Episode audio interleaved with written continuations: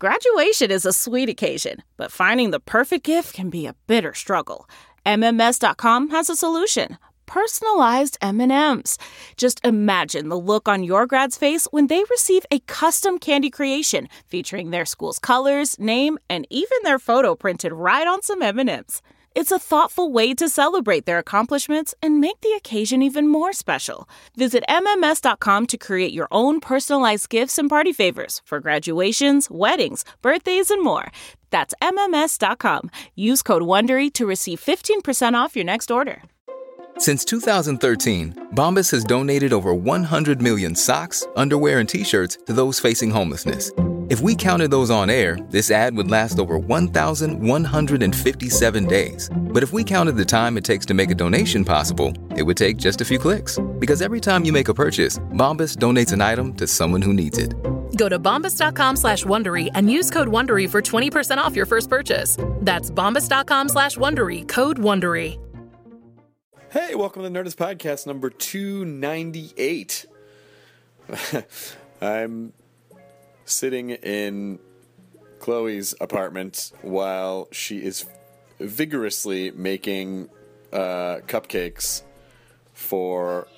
You're not making cupcakes? Making cookies today, cupcakes tomorrow. She's making a lot of cookies today and decided for Christmas to make themed cupcakes for every one of her friends.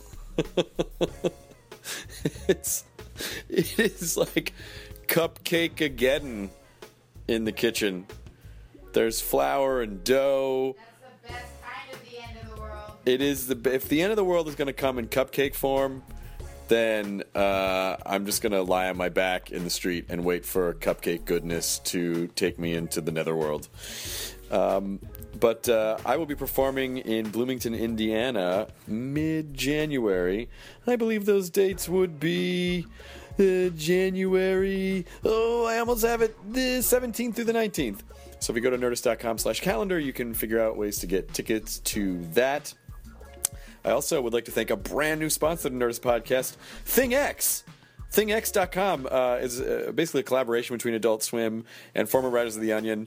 Uh, you can see my pal Joe Randazzo uh, lurking around on there. It's really it's um, super funny. There's there's sort of like there's articles and there's videos and there's original series. There's underground comedy talent that you haven't heard of, and then also overground talent that used to be underground talent, but then because they were funny, they got to emerge from the ground and then be public. Uh, it's influenced by sci-fi. There's horror. There's how-to videos. There's pretty much everything you can find on the internet. Uh, ThingX is sort of a one-stop shop. I want to point out that it is not evil. It is satirizing the World Wide Web, the WWW, as some of the kids call it. Uh, and they have new series with Tim Heidecker and Gregg Turkington, aka Neil Hamburger. There's also interviews with Paul Tompkins, a four year old boy, a lobster man, and more. Go to thingx.com, uh, brought to you by Adult Swim and former writers of The Onion, thingx.com. And now this episode of the Nerdist Podcast is my is my old friend Paul Gilmartin. Paul hosted Dinner and a Movie for the run of Dinner and a Movie, and uh, he was really funny stand up, really great guy. Had a lot of struggles with uh, with mental illness throughout his life, and uh, you know within his family, and then struggle struggles of his own. And started a podcast a couple of years ago called the Mental Illness Happy Hour, which is a wonderful podcast. I've been on it. Uh, it's just a very open, honest, uh, sometimes funny, sometimes uh, sometimes dramatic, but in a in a good, heartfelt, healthy kind of a way. So I, I, you know, really check out the mental illness happy hour, and we talk a lot about that stuff in here. There's, you know, very probably kind of similar to the Maria Bamford podcast we just did, um, just kind of frank, and but but not not so weighty. I mean, like a lot of times when people talk about mental health stuff, it's just very serious. And of course, it's a serious thing and deserves to be treated respectfully. But also, you can just talk about it, you know? Like it doesn't. We're people and people have shit to deal with, and it's okay just to talk about it. Um, so this was a really great. Uh, this is a really great time that we had uh, had Paul on. Uh, we recorded this a couple months ago and I've been hanging on to it. Kind of this idea like I'll drop it around the holidays when when a lot of the mental stuff percolates to the surface because of the holidays. But uh, loved having Paul on. Check out his podcast. Uh, and here it is, Nerdist Podcast number 298 with Paul Gilmartin. Now entering Nerdist.com.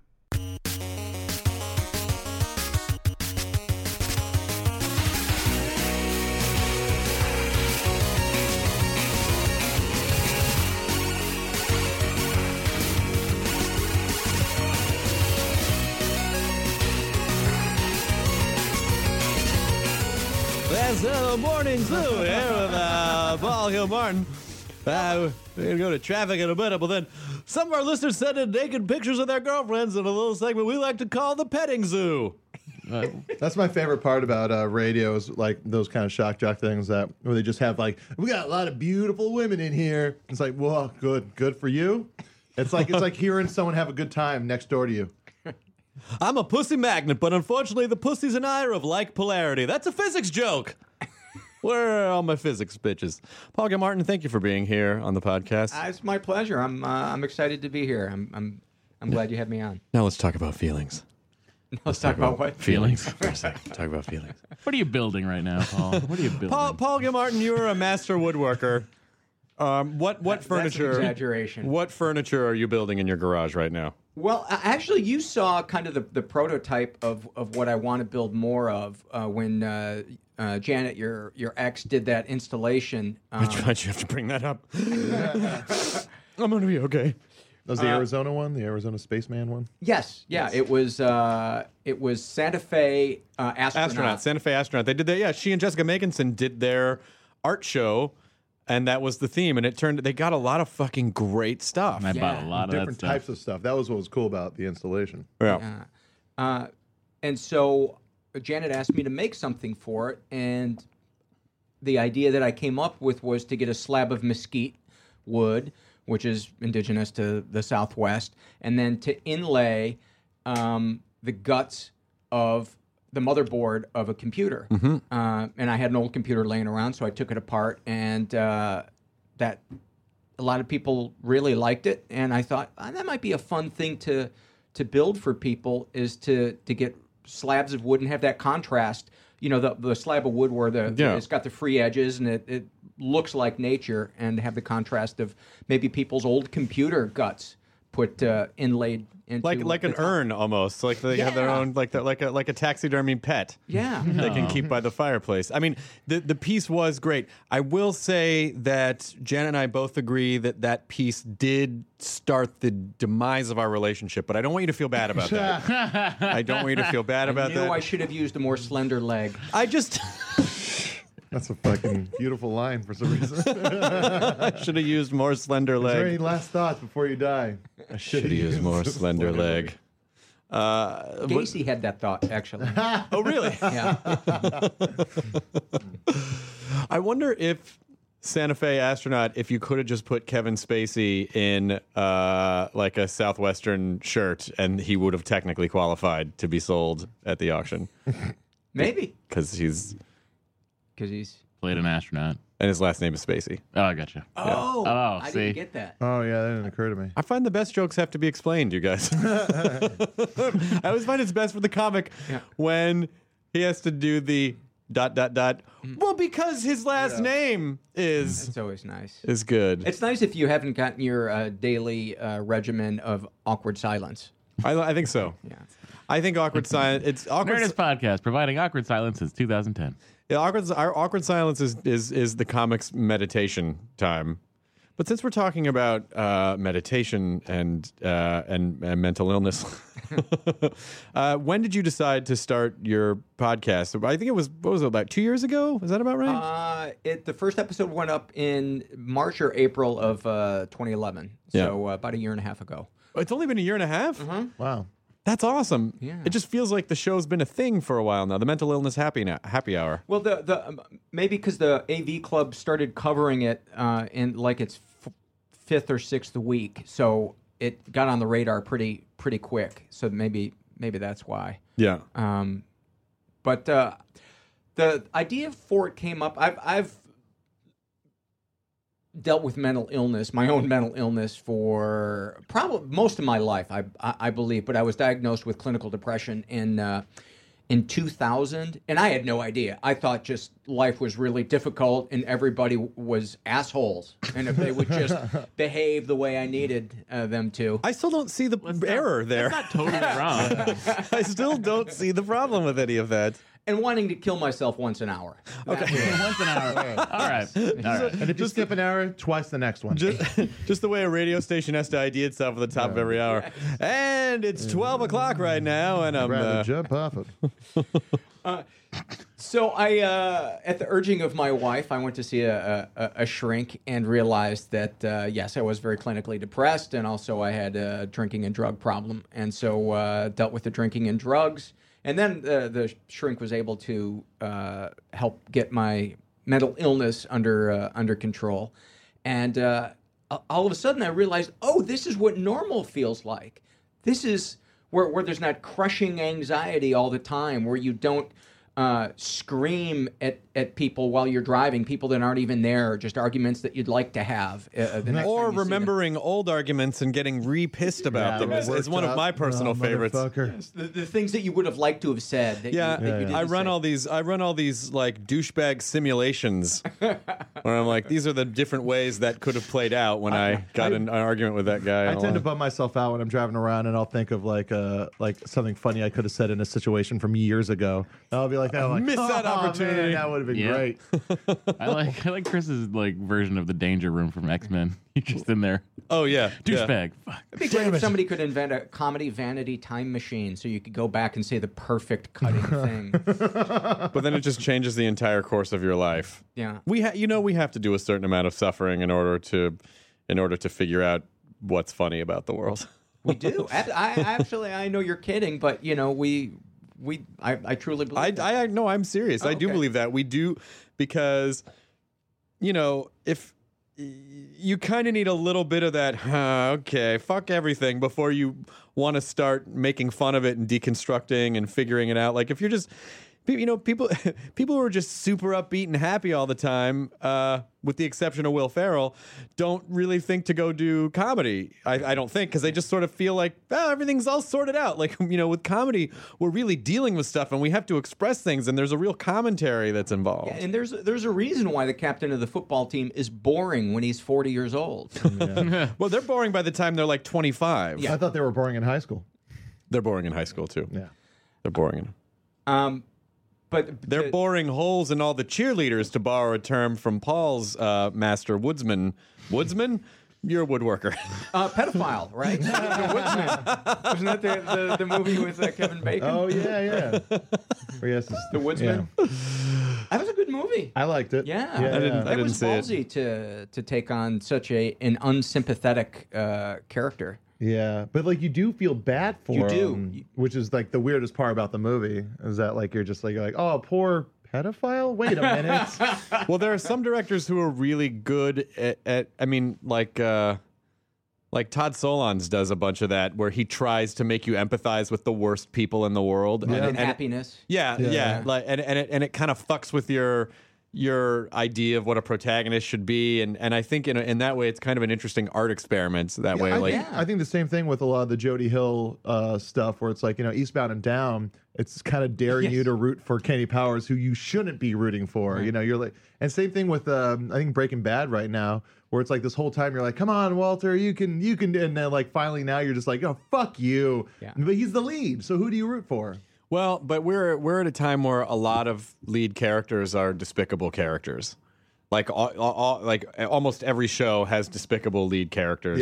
Um, and maybe that's a commentary about. I love it. Yeah. It, it was so boring. Uh, the the era of everybody, er, all the lead characters had to be the guy next door that rescues kittens, and it's like, okay, we get it. We know you want us. Now to the like- protagonist is the guy who next door who rescues kittens and then fucks them in his basement, but Yeah. we still love him anyway. That was a good Dexter episode.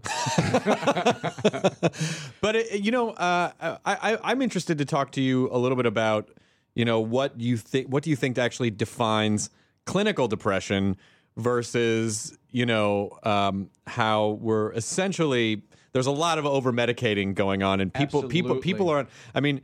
you know, when people, as, uh, someone said to me not that long ago, like, well, do you think people should be on antidepressants? I'm like, well, that's not, that is a complex question. Yes, some people need to be, need to even out the chemistry of their brain, but a lot of people do not. Uh, and Kyle Dunnigan had a, has a really great bit where he's it's, he's playing a song on the piano and he's he it's something about uh, Xanax or some some sort of a drug and then and then he he just very offhandedly ends it with because why should I ever have to feel an uncomfortable emotion?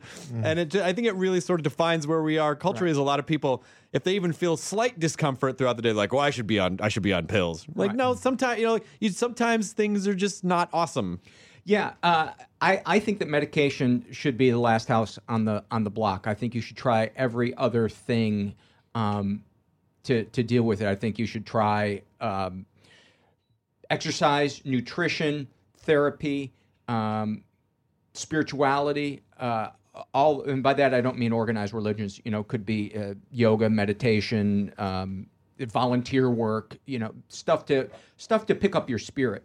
Um, if you're doing all those things and you're still feeling uh, that sense of doom, then then I believe it's a it's a chemical thing, and that's that's what I had to do because I've gone off them many times after learning to meditate. I was like, okay, maybe well, well that was the missing piece of the puzzle, and I go off my meds, and the doom comes back, and the tears over over nothing. That's very um, dangerous come up. too to go off your meds. It is, and my psychiatrist s- strongly urged me not to, but uh, you know, I was pre med, so I, uh, I I got it. Well, it's like you know, if, like the uh, the whole Brody Stevens breakdown was caused off of him just dropping off of his uh, Lexapro. Uh, I'm not. I'm not sure uh, Yeah. what he was on, but yeah, it, it it's it's really dangerous, and most psychiatrists recommend ag- uh, against it. But nobody likes to be beholden to a big evil corporation that makes pills and doesn't tell you what some of the side effects might be. Right. You know that that is the part about taking meds that I hate. That explains your shoulder cock. But it's a sw- it's bigger than my actual cock, which is the irony that really makes Now, me. if we could just find a way to harvest it. That was Harvest it. There's a lot of real- lean oh, fucking. man. You just have to you like you wanna know lean what on that people in the packaging subway. looks like. uh, so m- you know, my my opinion on meds is yes, a lot of people jump to that to be the first thing, and they don't want to deal with what you know. That's not going to help you overcome childhood trauma. No, no, or- no, no. Or the And- fact that you're eating junk food 24 hours a day. Well, I mean, we, you know, I I don't, I don't remember I keep how it to twelve. I don't, I don't remember how in depth we got on in this when I went on your when I went on your podcast, but um, you know, the idea that uh, when I when I quit drinking, it, there was a flood of emotions. I mean, I was so up and down, and it, I, it was almost like you know. I was almost like this baby vampire who didn't know how to deal with the weird hunger, you know, like it was this guy because I I had been stifling any emotions for so long by just drinking every day for years that um, you know it was like oh this is what I mean in a weird sort of way it was almost like it was almost like getting hearing back back Yeah. after not having it or get you know like I mean maybe not as severe as that but still like developing a sense that I wasn't a- accustomed to having of like oh that's what this is supposed to feel like oh okay yeah no that feels awful but as as you start to get older and wiser you start figuring out that you know there are ways to deal with that stuff and it doesn't have to be the end of everything Yeah, you know, I, I liken using drugs and alcohol uh, compulsively to uh, like uh, like a caveman tool. You know, it it worked when that was the only tool you had. Yeah. But at a certain point, you need more sophisticated tools to cope with overwhelming emotion. Because to me, uh, you know, addiction, um, you know, compulsive uh, acting out of any kind. It's all about trying to f- escape uh, emotions that are that are overwhelming. And to me, the the goal is to try to find the best tools for the certain situations that present themselves. And I've had to develop tools which I wouldn't have done if I didn't have mental illness and if I wasn't an alcoholic and a drug addict. Yeah. So I'm grateful in many ways that I am because those tools now I can use when I go into a business situation and I'm starting to feel anxiety that uh, you know I'm I'm not enough, you know that Yeah. I'm I'm looked down on or you know I'm going to get a shitty deal or whatever. So in some ways it's good, like you were saying, the, the the kid that isn't popular has to deconstruct things and learn how to look at the world that can help you in, in in other ways. So I don't. I certainly don't regret it. But there's times like when my depression comes back that it's just, and I don't want to get out of bed, and it's just looking at a dish in the sink. I just think I can't. I can't even wash that. It's just, it's uh, crippling almost. Um, that's when it's like, okay, I'm really not happy to have this and to, be- and to be Oh, you hit your you hit your microphone button there. Your hands on your. Oh, uh, yeah, there you my go. bad. That's all right. Um, That's that's when it, it it's I don't see any any good in it. But tho- those times don't last uh, that long. Well, as long as you know that, then somewhere in the back of your, I mean, the tricky thing about anxiety is that no matter how many times you have it, it still can trick you into saying, no, no, I know those other times were just some axons misfiring, but this is the, uh, It- it- this is really the time Like where a, it's, like a breakup, where it's just like, um, I know I was really sad about that last one, Yeah. but this one, this is the this is real one. real yeah. one. That's- Uh, you know, I had a doctor. I, I've never actually been on. Um, well, you know, actually, when I was in my twenties, a doctor gave me Wellbutrin to quit smoking, uh, which actually worked. Mm-hmm. Uh, but then I started again. But then I quit again. Wellbutrin. Neither. No, I took it for. I didn't realize at the time what it was, and then when I found out that what it was, I thought it was just a quit smoking pill. I'm like, Yeah. no, no, that's just a side effect. It's actually a. I was like, oh fuck, I, and then I did, and then I stopped taking it. They put me on that when I was 17. What oh, is it, what is fuck. it for? Wellbutrin. It's, antidepressant. it's an antidepressant, but it's it's It works on your dopamine. It, it, it, it for me, I t- what's one of the drugs that I take, and it helps with um, if you're lacking uh, vigor. Um, a lot, a What about of- Vim? Uh, Vim? No, it's actually an anti-Vim. Okay. Moxie? Yeah, Moxie. It evens it it, it, it pretty Get up and it pretty much evens out your pep levels. Take everything Yeah. with Yeah. Moxie. But to, to get back to your, to your question a while back, which was what what um, led to me coming up with the idea for the podcast, it was exactly that. It was the the last time I had gone off my meds, or actually I think it was two times ago, the darkness came back, and having experienced the darkness and then it going away and feeling what normal is like, because. Uh, Psych meds don't make you euphoric. They just make you not want to kill yourself when Right. they're working. Not, you know, they allow you to get out of bed. Uh, so the darkness came back, and I realized, oh my God, I forgot how real it is when it presents itself. Right. There are millions of people out there that don't know that. I should do a podcast where I paint the picture for people that are experiencing it so they know they're not alone. They know that you can overcome it, and I can describe what it's like to get help, all that other stuff, and I can have people come on and they can talk about their experiences with Have it. you thought about touring with any of this? Like in in the no, but seriously, like in the sense where that it's sort of like a seminar, but really it's uh sort of a comedy, but there's a comedy element to it. I mean, just I, I, I, think it's it, actually my dream is is is to do it. Uh, I thought you were being facetious, like a com- doing a, a, a comedy. No, no, no. I mean, I mean, like show. you know, if you if, if you if you because now now you have audience, you, you have an audience, and people you know people would come out and see you, and so if you could just go to places and sort of give the hey, you know, here's what depression is if you have it. Here's you know here's how you can start to deal with it. But at the same time, it's you, so it's going to be funny, uh, and it really is kind of a. I think it's just a different approach to the to what what that seminar would normally look like. Well, that was the other reason uh, when I came up with the with the idea for the podcast was I, I realized that there's there's really there were only two camps of ways for dealing with uh, mental illness, depression, self help. There was the Dr. Phil talking down to you, and there was the precious new agey, you know, release your buttocks into Mother Earth, you mm-hmm. know, kind of. Sounds great. And I thought nobody's talking about this in the way my friends and I talk about Right. shit.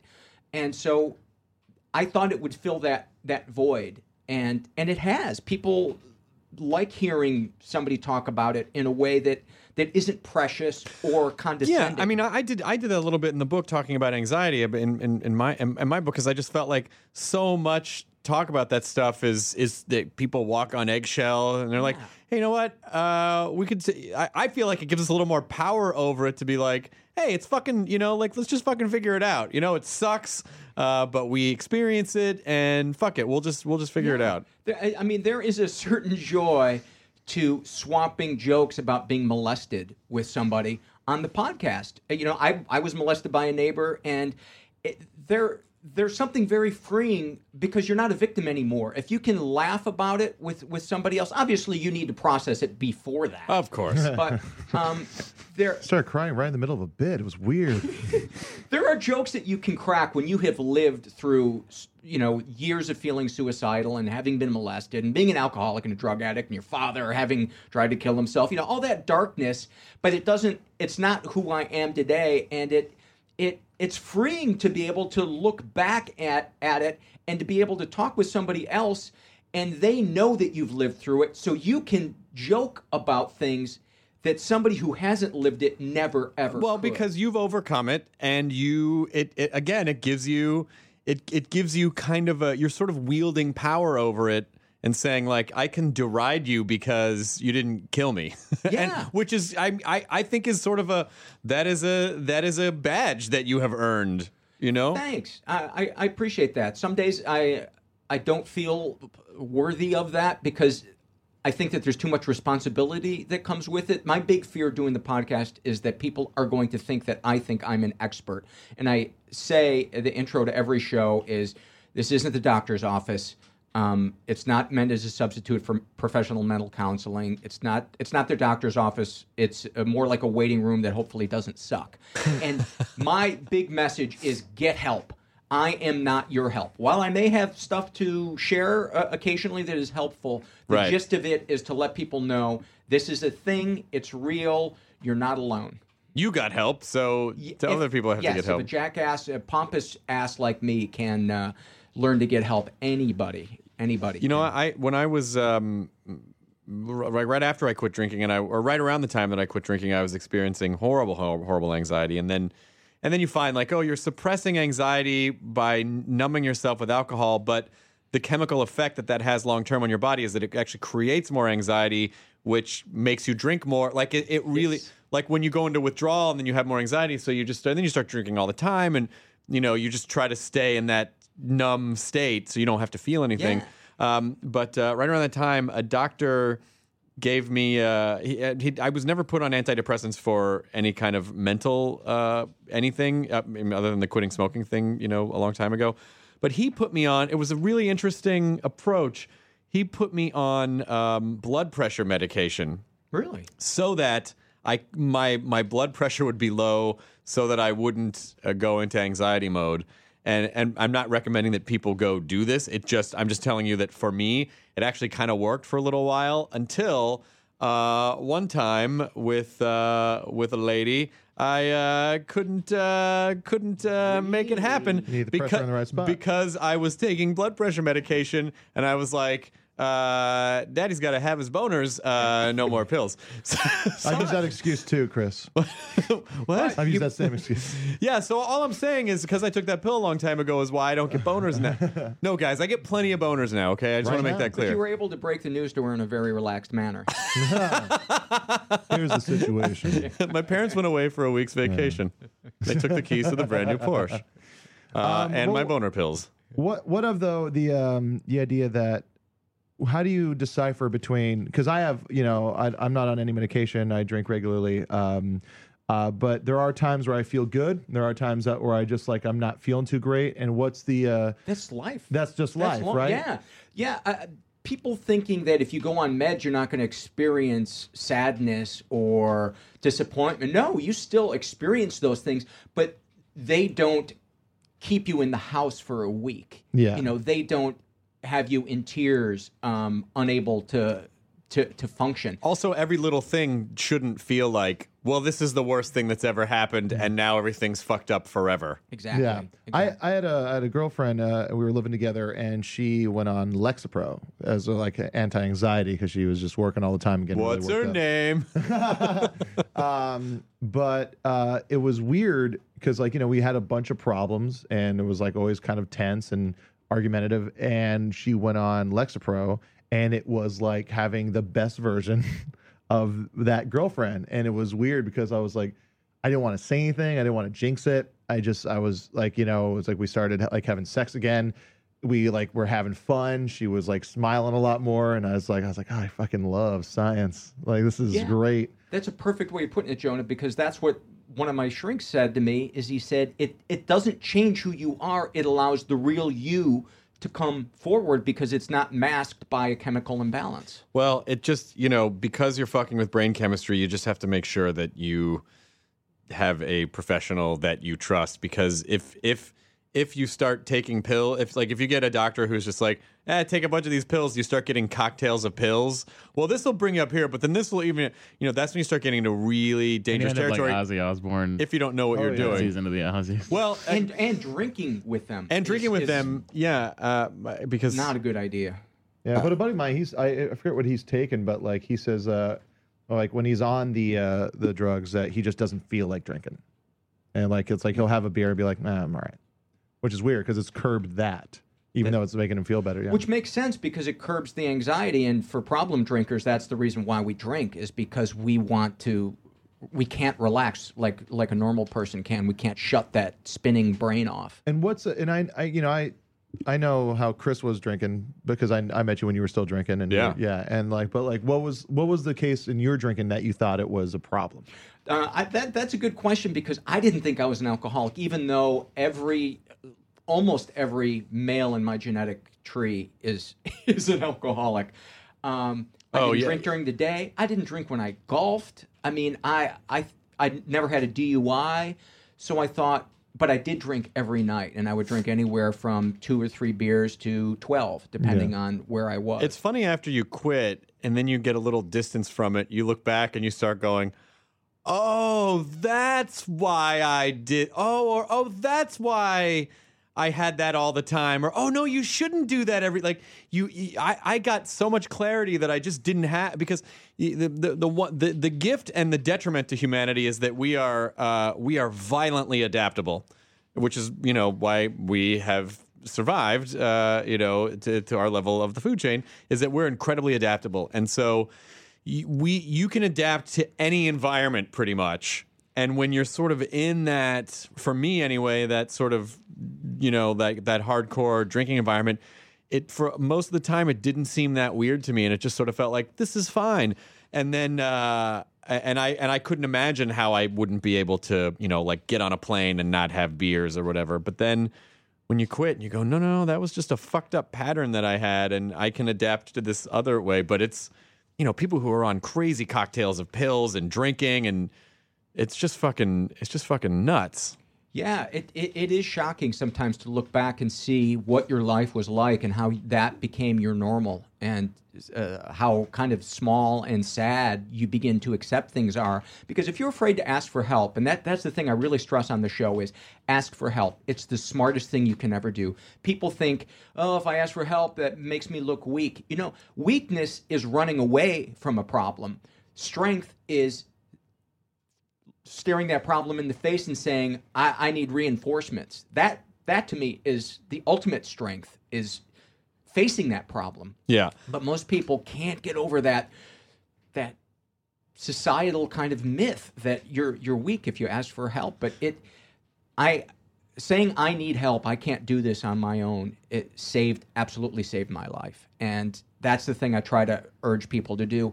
Uh, one of the things on the on the podcast I have is there's there's about a half dozen surveys that that people can uh, can take on the on the website because I want to. I, I love learning about the listeners and hearing what it is that they're going through, and especially their shame and their secrets. And one of the surveys I have is called the Shame and Secret Survey, and people share their deepest, darkest thoughts, fantasies, secrets, and it is absolutely fascinating. And it's really educated me on the shit that people bury and the sick coping mechanisms that, that they have. I, I've I've found at least a half a dozen women who were asleep. A guy started having sex with them, and they were so afraid of confronting the guy, they pretended that they were asleep and allowed themselves. You mean like a guy that they knew, or a guy who literally just raped them in their sleep? Uh, like somebody, somebody at a party, Oh my god! a cousin, and and then they carry this shame around that they couldn't stick up for themselves. That's how. That's how deep our inability of if if we had some type of trauma in childhood or you know we're raised in a really dysfunctional environment. That's how deep our inability to stand up for ourselves can be. And that's one of the things that I talk about a lot on the podcast is how to have compassion for yourself, how to learn to stick up for yourself because a lot of us were raised by super needy, inappropriate parents that didn't have boundaries. And so we learn that our needs aren't important and we have to serve their needs. So we grow up not even knowing what our needs are. All we know is if I can make everybody in the room feel okay, then I'll be okay. Well, it's not only that, but you know, like I, I was, uh, you know, I, I was raised. I mean, I went to Catholic school, which is just like. its own. I mean, there, you know, there were some good. There were there were a lot of really good parts to it, obviously, but then there's the whole like. You should feel bad about everything, and we were. I mean, like the whole idea of like we were born to sin, we were born out of sin, you know. And it's like, come on, fucking, let's.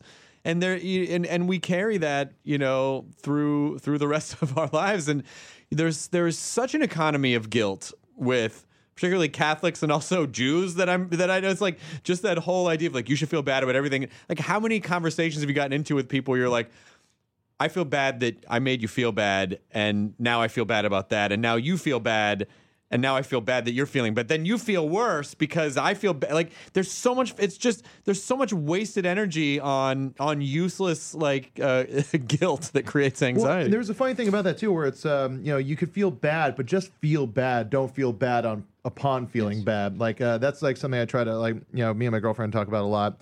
Where it's like it's like it's like oh I did this I'm so angry at myself and then I feel bad because I'm getting angry at myself and it's like well wait those are two different things.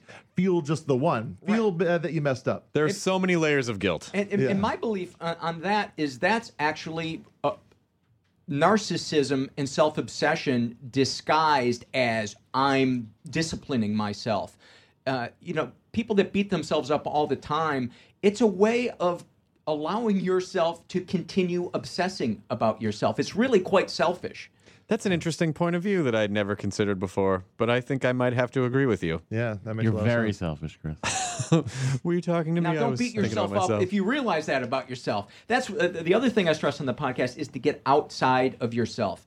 Volunteer work, support groups, you know, uh, hobbies, things where you interact with with other people, and you can stop sitting in, in your lazy boy trying to predict what the world is going to uh, look like, how it's going to unfold, because that that is one of the hallmarks of mental illness is just sitting there and obsessing about the future, or at least compulsive negative thinking. Okay, now is this a hallmark? I just all I obsessed about was lazy boy, and now I really want a lazy boy. I should get a lazy boy, right? Yeah, I think it's I think it's time for you to get a lazy No, boy. man, I think you should keep on listening to what everybody's saying. I mean, again, I, I, I, I don't understand. I think I may have said this on the podcast before, but I, I, you know, I think it's, I think a good rule of thumb is, uh, you know, learn from the past, plan for the future, but live in the present. Absolutely. You know, A which lot is of the, words. It is a lot of words, but if you, but you know, your brain can only focus on one thing at a time. You, ha- you, we cannot. It is impossible. Even though you, even though we can multitask to a degree, it is impossible to focus on, on more than one thing at a time. So if, like you said, get outside yourself, go volunteer, you're going to be focused on that and that will take you out of like stand up was always a cure for anxiety for me because I couldn't focus on my anxiety when I was on stage because I was just too in the it is literally impossible to focus on two things at once. So if you can get outside that for even a minute, it just sort of it, you can distract your brain in other in other directions. And I think that's what a lot of us do who suffer from any form of anxiety depression is just we're constantly trying to distract ourselves from the chatter. Yeah, that's the the bliss of losing yourself in a hobby, and you know the the nerd brain, as you as you describe it, needs that thing to obsess on. I mean, there's a reason why I've been obsessive about every single hobby I've ever had. You know, the first time I bought a camera, within a year and a half, I had taken so many pictures. The, the picture counter rolled over. you, you know, the first time I started buying domain names, within four days I had 500 domain names, and this was when they were 70 bucks a pop. I What- went into debt. What's what's your dumbest domain name that you own? Old people fucking. now get this. Dot net. I didn't think even dot com was enough. That's how oh sick my Oh, I thought you were going to was. say that dot .com wasn't available. What was the what was the idea behind that? Was it's like I'm going to get all these and then I'm going to fucking sell them when someone Yeah. comes knocking. Yeah. Have you sold any of those? two. Two of them. Which ones? The rest of them I, I let go. I sold um uh I Old think people blue farting. comedy or blue comedy or X-rated comedy. I can't I can't remember what what the name of it was. Um, there's there was two or three that I saw, but most of them were just flaming balls of shit. And that was like kind of like that was almost kind of like gambling. You were just that was Yeah. a gamble. Oh That's- yeah, absolutely. But when you are in your mental illness, you think you're so anxious. You think this is my savior. I thought this is the Wild West. This is the land rush, and in many ways it was, but not for old people. Fucking dot net. Well, no, hang on. Yeah, I- mine. I should have Which a brought the list that in. that never. Uh, Mine that never were, came uh, up. I Mine just were- bought oldpeoplefucking.tv. Tallulah. Mine were uh, mine were uh, dude my nipples are huge.com and uh, and papal nip slips I thought would be really funny just like a Tumblr like just a page of like of just fake pope like pope nip slips throughout the ages. My friend, uh, as a joke, True got stories. uh, sandpaper condom. and, uh, and he, like in his head, he was like, it was going to be a weird side. Then he just like, ah, now it's just my side. No, it's This just, is- this is what I tell people to go to. Yeah. Um, do, you- do, you- this the, you brought some paperwork here. Is this? Oh, these are just some some of the surveys. I thought if you guys were were uh, interested in seeing some of the things that that people well, like here, I, I want to read this one. This um, one of the things you can check on. Have you ever been the victim of sexual abuse? Is some stuff happened, but I don't know if it counts as sexual abuse. This is the most fascinating thing on the survey to me because you cannot believe what some people aren't sure is abusive or not. dude when i used to guest host loveline and people would call in uh there would always be some horrible thing that they didn't that just didn't occur to them was the or like a girl would go like so a girl would call in and go um or like say say a dude would call in and go uh yeah uh, hey um you know, I don't know what it is, but I really like to be punched in the face during sex. You know, like, is there, what is that about? And Drew would go, well, you know, what happened to you when you were younger? Nothing. So really nothing happened. And then Drew would kind of lean away from the mic and he'd go sexual abuse and then go back to the, like, to just to me. And he'd go back to mic and go, what, what happened to you when you're younger? And he'd go, you know, I can't really think of anything. Um, well, this one time, I you know, an uncle put three fingers in my butt. You know, when I was like four. Could do you, think that could be like they would literally would literally like, do you think that could be it? during the Ali Frazier fight. so My own personal rumble in the jungle. yeah, so so anytime I see jungles or getting hit in the face, um, but uh, but uh, I can't go to the Philippines without. But yeah, but it's just the idea that horrible things happen, but people just it just becomes so much a part of their mental routine that they don't stop to go. Oh, actually, that was a really fucked up thing that probably, you know, yielded all of these really horrible emotional results. Well, well, you know, I, I just went through one of those about three months ago. I finally was able to see um, my relationship with my mom for for what it was because as a kid I could never allow myself to say, "Hey, my primary caregiver is abusive." Um, it just I couldn't go there, so I would blame myself on the things that she would do, the things that she would say, uh, you know, the boundaries that were creepy that she would she would violate, because I couldn't. A little kid can't go there, so that because that's that it's too terrifying. Well, it doesn't even make sense when you're a little kid.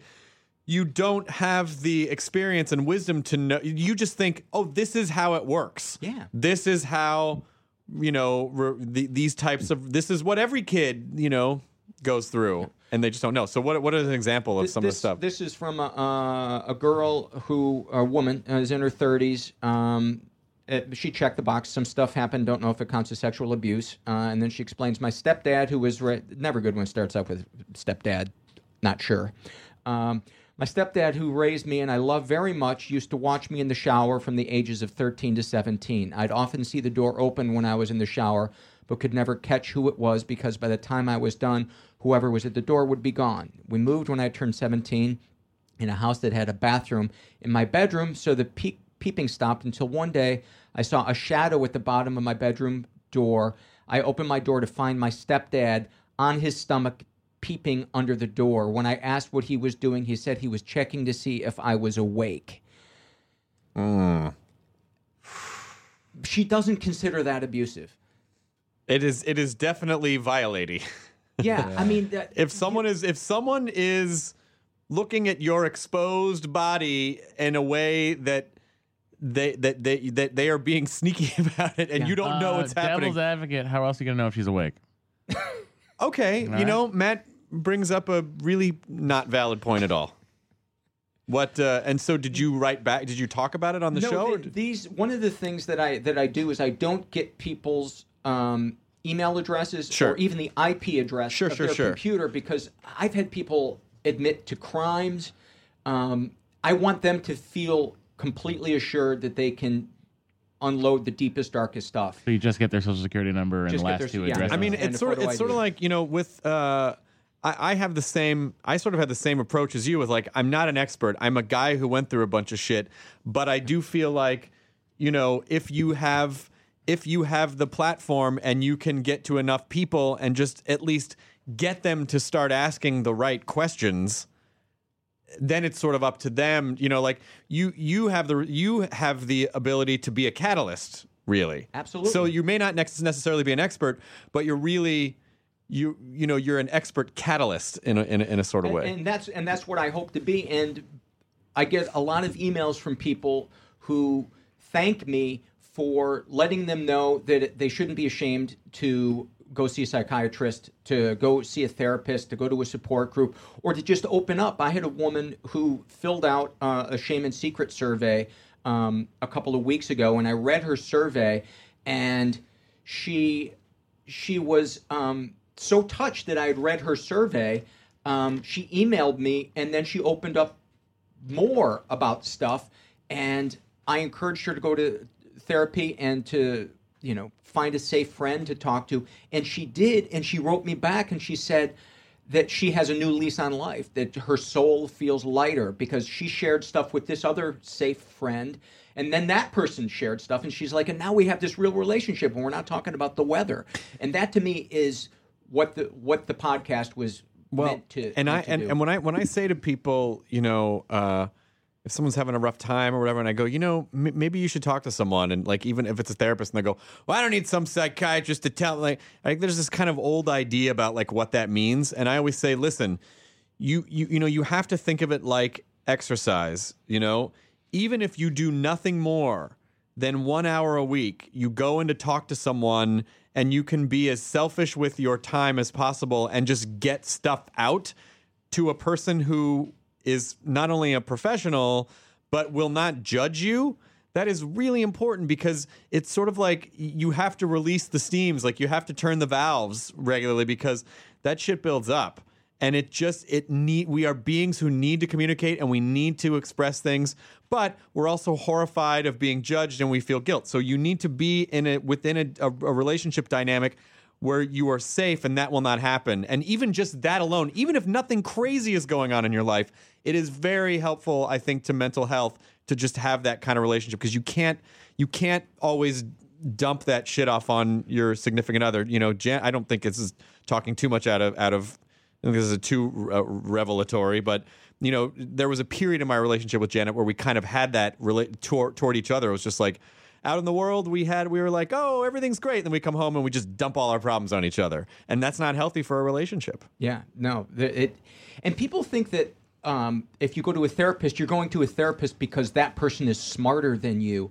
and so a lot of people never go to therapy because they're like, no, I know any therapist I'm going to go to is not as smart as me, but it's not about intelligence; it's about having a different perspective, and therapy is almost like you need to look at the back of your head. You can never look at the back of your head. You need somebody else to describe the back of your head to you, and that's that's what therapy is. It's um, it's it's a it's a process. Also, kind of like the weightlifting that you were talking about.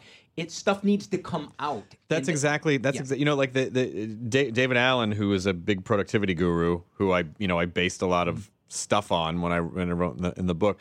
His whole thing about and, and this this this spills over into productivity is that you can't start to become productive about your life until you see everything laid out in front of you. Like you have to every time you have an open loop in your head or a task you have to get it down on paper so that you can see it so you can figure out what to do with it. And most people just sort of feel like no no it's fine. I'm dealing with there like no no no. You got to get it out. Fucking write it down. Tell it to someone. Make a you know like you know use your iChat camera and just fuck and just get it out. Like just say you just have to literally just get it out in the open because we We are we are expressive beings, and that is that is how we have to exist. Yeah, writing is so therapeutic, and it gives you a perspective. It's it's it allows you to see a little bit of the back of your head, uh, get getting it down on Third on person, paper. third person perspective Yeah, on yourself.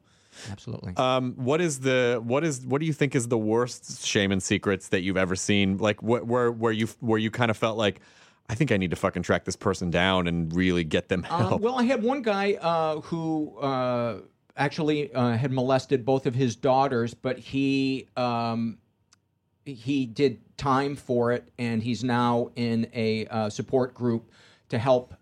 Uh, you know, deal deal with it, and he has total remorse, and he knows that his obligation now is to deal with his uh, sex addiction and and to deal with that. I had uh, one person admit to uh, having killed somebody when he was 13, um, but he said it was a child molester and he would do it again um, because he, he think got that's away fair. with it. Uh, there, there, there's so many. 2,300 people have taken the Shame and Secret survey so far, and you can go and see everybody's results. That's the one thing I wanted.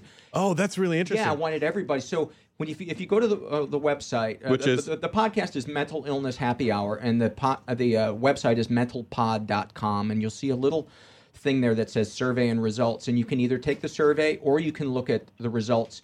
So you can scroll through all of the surveys, see how everybody responded to it. You can. Uh, it, it, it's fascinating. I, I'm on there every day, learning uh, about people, and uh, and there's also upbeat surveys. There's like uh, ones where people list their happiest moments. Um, there's funny ones like vacation arguments because I've noticed like the worst arguments I've ever had in my relationship have been on vacation. Always. And, and there's something beautifully sick about like yelling while you've got a snorkel in your mouth, you know, or giving somebody the silent treatment while you're wearing ski goggles. You know, it's I have a lot of theories about why people argue on vacations. Number one, I think it's I think it's slightly off-putting to be out of your regular environment for any length of time, uh, and you feel a little out of control, and so you might be a little more like yeah, a little more a little more prickly, um, and uh, and also uh, late at night is a bad time to have any kind of serious discussion about anything because you're just not all there. But particularly on vacation, I think you're you kind of uh, when you're when you're when we're in our daily routine, our defenses are up because like I know my routine and my defenses are up and I can protect myself. Then you start to relax a little bit, defenses come down, shit starts coming out that you've been walling up for a long time. And I think you both bring expectations to how the vacation is going to go, and every moment of a vacation, is a Vacation compromise. arguments. So it's like you're suddenly your two things have to. Have What do you to mean you didn't pack the? Why didn't you pack the thing? You were supposed to pack the thing. My wife and I were skiing one time in, in Mammoth, and she thought I was skiing too fast and ignoring her. And I thought she was purposely skiing too slow. and so we got in this huge argument, and we got on the chairlift, and she didn't sit quite right on the chairlift. So she's starting to fall off, and the chairlift's going higher and higher. And there's that point, and, and I've got her like in the movie where, you know, she's grip, gripping my forearm, I'm gripping her forearm, and we're about, I don't know, five or six feet off the ground. And I have to decide am I going to try to pull her up and risk if it doesn't work, we're going to then be at 12 feet and she's going to get hurt? Or do I let her go now, uh, you know, and just get it over with? So you shot her. and so I just relished the moment and just looked at her with just a dead, dead face and said, I got to cut you loose.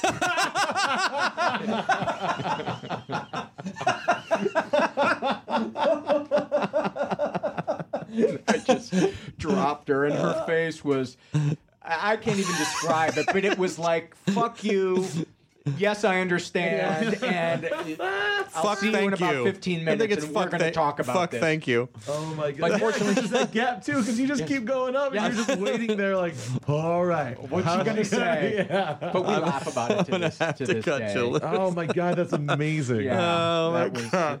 But that, that made me think that I bet other people have vacation arguments. Um, Oh my god, of course. So uh, you know, if anybody wants to to go share uh, their their deepest darkest. Well, there's stuff. also the frustration of like, this is supposed to be the happiest time of the year. Yeah, that's why He's like, you get families madder. getting on each other's nerves at Disneyland. Just like, come on, I brought you here. I paid money for you to have fun. Now fucking have fun. I I don't know how you guys feel around Christmas, but uh, I- I just I feel like a Martian around Christmas because everybody's so happy, and I'm just always reminded of Christmas at my house, which was not happy. It felt like obligation. It just felt. Um, I just felt. I don't know. I- don't know how to describe it, but um, every time Christmas rolls around, I I just don't. I feel like why can't I feel the way other people feel? I have it kind of both ways. Like my immediate family, we had a blast at Christmas. It was really casual for us. It was just kind of like presents and goofing off. Uh, but then we would have to go to my dad's, you know, family's like events, and it was just like, okay. Like it was like real. Everyone was angry. Everything was very like, here is your present. Like just Right. everything with nothing, no joy. Yeah. You know, everyone Fucking was just, season telling me how to feel. it's like everybody was just waiting to leave, and like it's like we were like, oh, it's family, we have to do this, and my parents were just like, ah, don't worry, we'll go home and we'll watch Christmas Story, and we'll just like you know we'll make some hot chocolate, you know. So, It's so nice that you had the other thing to go to go back to. yeah, yeah, yeah, yeah. It was uh, it was it was very nice. It was like you know, our, my family was uh, sometimes to a fault, like very casual. You know, it's interesting because my my mother and I are fundamentally different in with the fact that she was raised with a very large family. I mean, she only had one brother, but my grandfather had 10 brothers and sisters. And so holidays were always these huge family to-dos and every Sunday after they'd all they were Italian Catholic, they'd all go to mass and then my great-grandparents and my great aunts would make these, you know, homemade Italian Sunday afternoon meals and I'm an only child. And so I sort of I am comfortable in isolation and I'm not a big family person just because I was, you know, I was allowed to be selfish when I was growing up because I didn't have, you know, we we we didn't really I didn't really grow up near that. A little bit, but not much. And my poor mom is a very big family person and I, I'm just a like uh, let's you know I'm fine just alone. So it, it is a very interesting dynamic that we have even with just my mom because of the way that we were both raised so so so differently. Yeah, there there is a dynamic. I've always loved being around big families because it, it was the opposite of what it was like in my family. I you know I always joke that my my family growing up was like the movie Ordinary People without the belly laughs. for, for those of you that are too young to uh, have seen the I movie mean, Ordinary People. that, Ordinary mov- that movie is heart wrenching, but it is a fucking amazing movie. We had to watch that in high school. Our theology teacher showed it to us. Ours too! Yeah. And it ended, and we all fucking, for some reason, we're all just a bunch of shitty high school kids, and we all just like cracked up and started clapping. Well, of course. it was over, and then he fucking turned off the. He's like, "I in 20 years, I've never had that reaction to this movie," and I was like, "Well, it's pretty funny." Mary Tyler Moore does.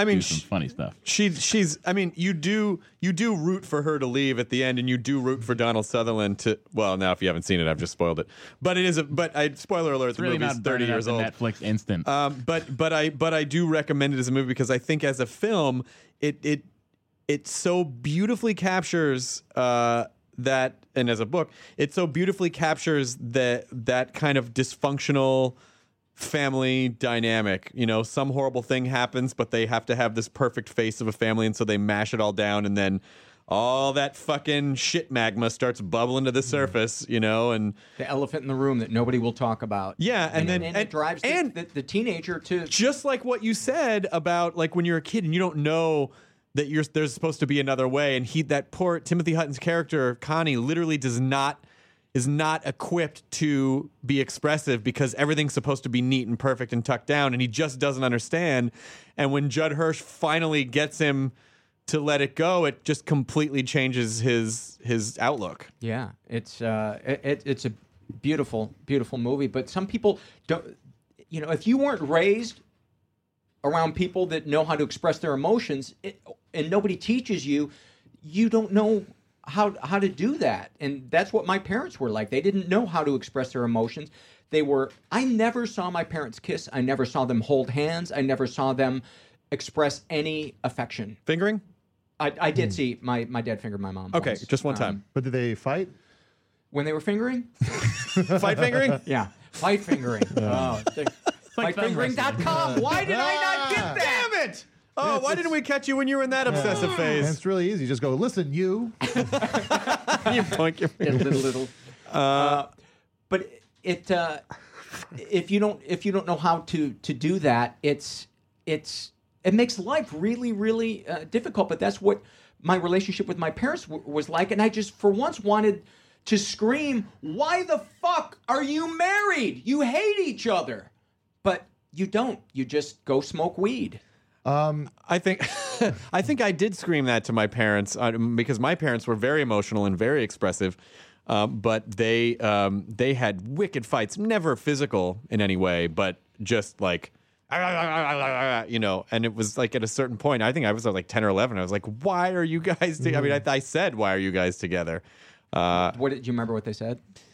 um, you know, it was just one of those moments where during a fight, no one is communicating on a rational Because level. The sex is fabulous, Christopher. All right, I was just checking. Thanks, Dad. And we couldn't hear him over the Donkey Kong. That's right. I, well, video games helped. I, uh, I was wondering, um, a lot of like uh, in my head when I'm talking to people, I find a lot of growing up and uh, being like a like is a is like forgiving your parents just Yeah. for just being people. Yeah. And uh, it's like I try to tell uh, some of my friends that when they're just like, ah, my dad is blah, like they kind of still have all those like I was like, you gotta understand they're just they're like like you're as old as they were now, and like you just kind of gotta chalk it up to like it's like, hey, they're just a per- they're just people. They're They- not gods. yeah, exactly. Just like, you know, forgive them for being fuck ups, forgive them for being dumb, forgive them for being irritating, you know. Um, We are because I think we're biologically programmed as children to that is the ruler of our universe. That is the ruler of my universe, and I need to stick close to them so I can survive. it's a, it's and a do commandment, too. And then at know? a certain point, and then at a certain point, if you don't kind of start to not be disrespectful, but realize like they're infallible. I mean, I'm like they're not infallible. They're they're they're fallible creatures. That uh, that it really it, it's a- it's a, it's a healthy thing. It's a healthy thing to be able to do. Yeah, and and to be able to have compassion, like my mom is a is a, it feels weird to say this so publicly, but she's a sick person. You know, she I believe that she believes what she believes, um, but I have I have tremendous compassion for her. I, I had to cut contact with her. Um, and it's been probably four months just because I don't feel safe around her. And I, I left her a message and I said, um, I don't hate you. I'm not angry with you. I just need a break because I'm exhausted by our relationship. And so I'm probably going to um, communicate with her again just through letter uh, because it feels safer to me. And, and I'm sure I'll go back to visiting her, but I just I needed that space to be able to process stuff and to and to have have some compassion for her and, and Can I can me. I ask you a truly horrible question? Sure. And you won't be mad at me. No. But it is but it is something that I'm curious about. Um, what if in this moment you're not communicating with her, she dies? How will you feel? I've thought about that. I would be okay. Uh, I would be okay with it because um, I spent 40 years of my life putting her needs 1st and it almost killed me. It almost killed me. And cutting contact with her was the hardest thing I ever had to do. I felt like there, a part of my chest was just had a gaping hole in it yeah. and it hurt so bad but i got to the other side of that and i was able to feel strength in not being a puppet not that she consciously is a puppeteer but she's she's not mentally well and she can be really volatile it's like one moment she's telling me I'm the greatest person on earth in a way that's almost creepy and like overly mm-hmm. drinking me in. And then the, the next moment telling me that this is stupid and denying that something I actually experienced ever happened. Oh yeah. Well, that's that's not a stable environment Yeah. for No. to, to So to to give myself distance from that to be able to process it feels really good. Um, and I and I think I had to do that because if I would have been taking her phone calls while I was processing that stuff, I would have been so phony talking to her because I wouldn't have been able to say anything other than I'm I'm really fucked up over what happened to me as a kid. Yeah. And I didn't want to do that. She's 84 years old. She's not going to change. No, So probably I- not at this I point. I don't want her to to have to deal with that because she if she were 60, I think that that might be different. But um you know, I talked to my therapist about it. I, there's no way I could have gone through this thing alone, and I I just didn't have the perspective. So, you know, I talked to people in the support group. I talked to my therapist. I talked to my wife. You know, when I when the, this whole thing came up, and I was finally able to see what my mom was really like, it was I'd always had this fantasy when I was in like first grade of going to a, an older girl on the playground and wrapping my arms around her and just being able to sob. And I didn't know why. And, and I've really had it my whole life. And when I got into therapy, I realized, oh, you know, I wasn't mothered properly, but I didn't know what it was that kid wanted to say. And when this stuff finally came up, and I finally took that option off the table of your your mom couldn't possibly have not loved you. When, once I took that option off the table,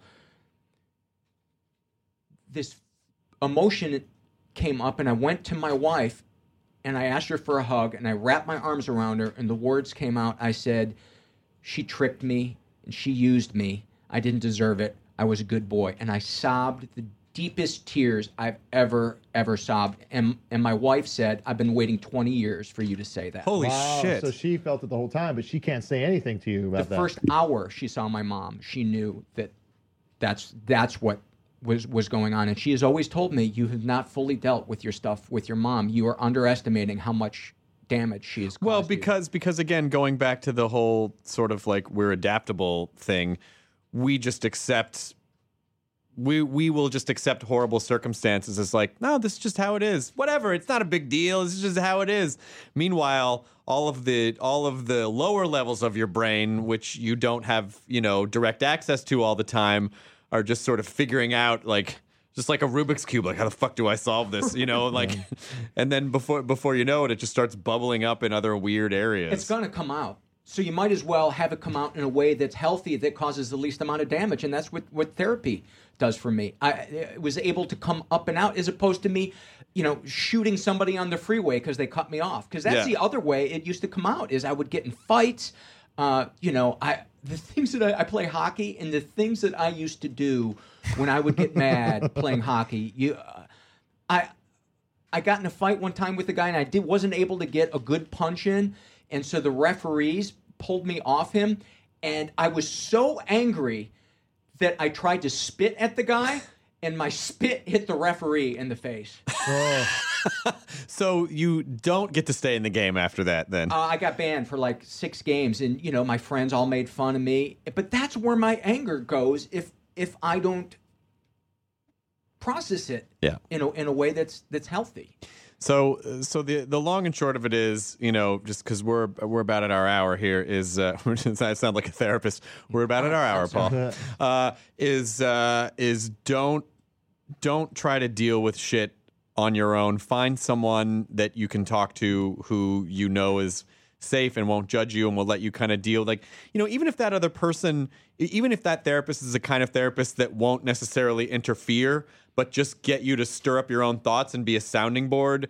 Sometimes just being able to say stuff out loud will make you go when you hear it hit you back in the ears and you're like oh oh wait a minute. You know like you kind of have those moments. So it's really really really important to do that. And uh, you know uh, M- mental illness happy hour is your podcast mental mentalpod.com Yep. Uh, and then you know it, it, may, the surveys I think is a is a really really fun is a really fun idea. I mean, not I mean obviously not everything that comes out of it is fun, but it's an interesting way to at least maybe help people start to make some of those first steps or asking some of those questions. But ultimately, you know, um, And there's a forum too on the on Oh, the website. okay, and great. that's a great way to initially get stuff up. out a nice nice support group board with yeah. other people. But I think I think the important thing, and I think the thing that you're that you're a testament to is, you know, pretty much no matter what you're going through, that ultimately, you know, uh, you you can be okay. I think that's the important message for people to take away is no matter how dark or no matter how deep it feels. Uh, like you're just in a, where it's like the ring where you're in a well and you just see like a tiny ring of light. You know, like you you can you can get out of it. You that, Somebody else has lived it. Somebody else has lived it. Somebody else has lived it. Yeah, yeah, and that's why that's why support groups. Uh, you know, I, I, I, it was very comforting to me. You know, particularly with anxiety or like drinking or whatever. Like, oh, because we all want to be unique, But there's something really cool about in those moments of feeling like I am not unique at all, which means that this is territory that has been dealt with before, which means there are answers. Yes. And there's a community and there are people that will understand. And I'm not just this fucking island of mm-hmm. misery. Right. You know, I'm actually attached to a landmass. I know I'm in my sickness when I think I'm better than people or worse than people, and I know that I'm in a good place when I feel when I'm content being one of one of many. Yeah. and that's those are the best moments. Is there just as just before we wrap, we never even talked about Dinner and a Movie, which was a phenomenal show, which is has like was on television for like 18 years. Uh, yeah, 16 years from 95 to uh, 2011. But so so we'll have to have you back on, and then we'll talk I about Dinner and a love Movie to because come Dinner back. Movie was Talk a great comedy next time. Yeah, uh, thank you so Dinner, much Din- for Din- Dinner me. and a on. Movie was such a great, great show, and Claude was great. And I know Janet loved being there for like the last six years that she was on the show, her, and uh, and you guys did such a wonderful job. And I know that even even even as long as the show was on, I know people were really bummed to see the show go away because you guys did such a such a great job. Um, How else would I know how to make meatballs when I watch Goodfellas? seriously, what were they called? Do you remember what were they called? Did they have a name? Uh, I don't think we showed Goodfellas. Oh, you didn't? Yeah. Oh, It okay. was just a. I really thought you were going to say, How am I going to know how to make meatballs? Because when you guys showed meatballs. These are the meatballs from Yeah. Meatballs. That's too on the nose for dinner and a Oh, movie. sorry. Thank you. This is how I made. This is how I learned how to make pizza from Hot Dog the movie. All right. Go back and get your shine box of fucking hot dogs. Go get your fucking shine box. Uh, but is is there just sort of one thing? Is there sort of one mantra that you you know just to kind of help people as we wrap up this podcast? Is there some sort of one mantra? You know, at the end of our episode, we always say "enjoy your burrito," which is a which basically just means, as we've explained many times, um, don't live in the past or, or the future. Future, just enjoy the present while it's happening because that's all. That's what you have. Um, but I think rather than saying enjoy your burrito today, is there one thing that you could sort of like send people off with that they could kind of practice to themselves? Keep seeking. Keep seeking. Keep seeking. This, the, the people that are most successful emotionally in life are people that keep uh, keep seeking. Mm-hmm. Also great for Quidditch. I don't even know what that is. All right, good. But again, it's good to end the podcast having to explain that. That's a Harry Potter joke. uh, right. I apologize. I did, I'm sorry. I just underscored the entire beautiful message that you had with a dumb fucking wizard sport joke. Wouldn't be the next Fake podcast without it. hey, come on, Jonah. Say it's real. Keep seeking. I, I think that's a beautiful message. Always continue to grow. Always look for growth, kind Keep of a thing. seeking that burrito. Yep. uh, and keep seeking uh, mentalpod.com. Paul Gilmartin, I it was uh, lovely to have you on. Thank you, guys. I really and, appreciate and it. again, uh, I, I, I I urge people to listen to your podcast. Uh, thanks, everyone. Keep seeking. Now leaving Nerdist.com. Enjoy your burrito. This episode of the Nerdist Podcast was brought to you by ThingX.com, brought to you by Adult Swim and former writers of The Onion. ThingX.com for most, if not all, of your interwebs needs. Behind every successful business is a story, and some of them might surprise you.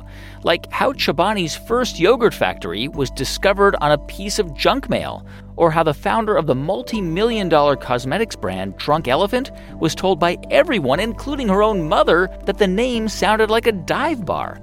I'm Guy Raz, and on my show How I Built This, I talk to founders behind the world's biggest companies and brands to learn the real stories of how they built them. In each episode, you'll hear entrepreneurs share moments of doubt and failure and talk about how they were able to overcome them on their way to the top. How I Built This is like a masterclass in innovation and creativity, a how to guide for navigating life's challenges from the people who've done it all. Follow How I Built This on the Wondery app or wherever you get your podcasts. You can listen to How I Built This early and ad free right now on Wondery Plus.